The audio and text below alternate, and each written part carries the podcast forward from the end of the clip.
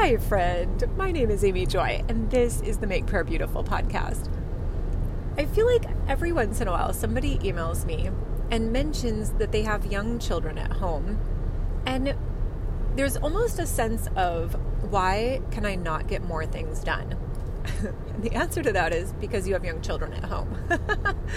so, you know, at this point, my youngest is almost eight and when I think about the difference in my life now versus even three or four years ago, it's hard to overstate how much more independent all children can be when they're all capable of getting themselves strapped into their car seats, when they're all capable of uh, wiping their own bottoms, when if they're hungry, they don't necessarily need you to come and do every single thing.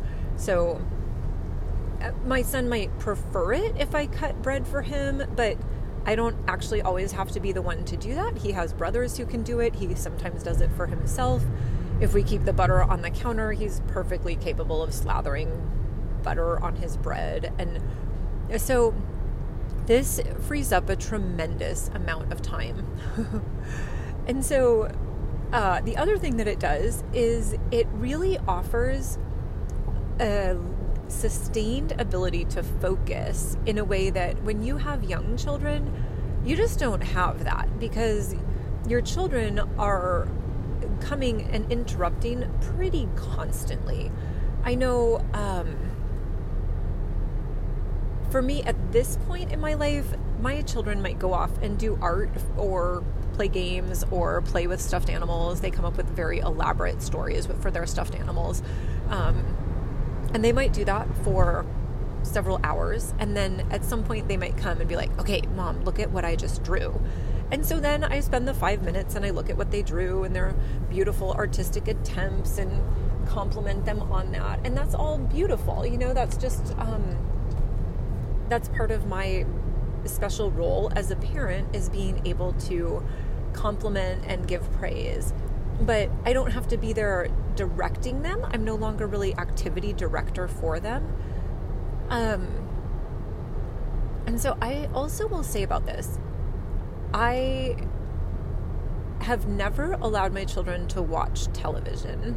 They are allowed to usually watch one movie a week on Friday night, but besides that, they um, they have listening devices for Audible books, and we have a very extensive collection of Audible books. We have probably pretty close to the complete collection of Adventures in Odyssey, the audio radio drama. And they will listen to those things pretty much all the time, but at the same time, they might also be building a puzzle or they might also be uh, playing a game, a board game. They might be playing a board game with their stuffed animals, which I don't really know how that works, but it's a thing, so good for them. And I feel like that has really increased their ability to be creative. And this isn't at all meant to be a um, prescriptive thing. Like, if you're letting your children watch television, clearly you are a horrible person. No, I don't live there.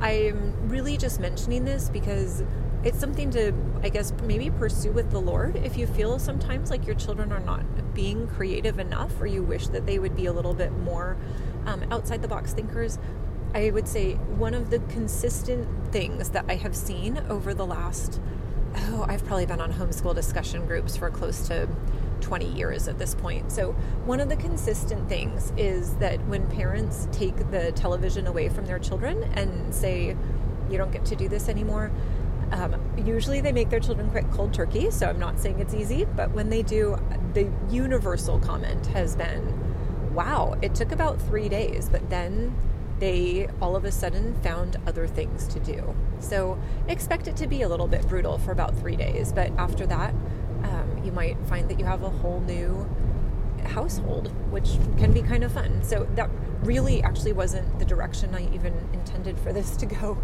But Lord, I ask that you would make our homes beautiful places of creativity.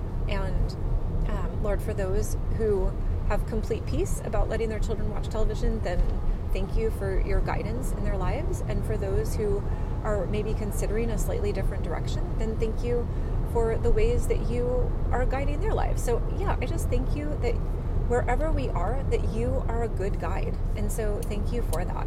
In your precious name, Jesus. Amen.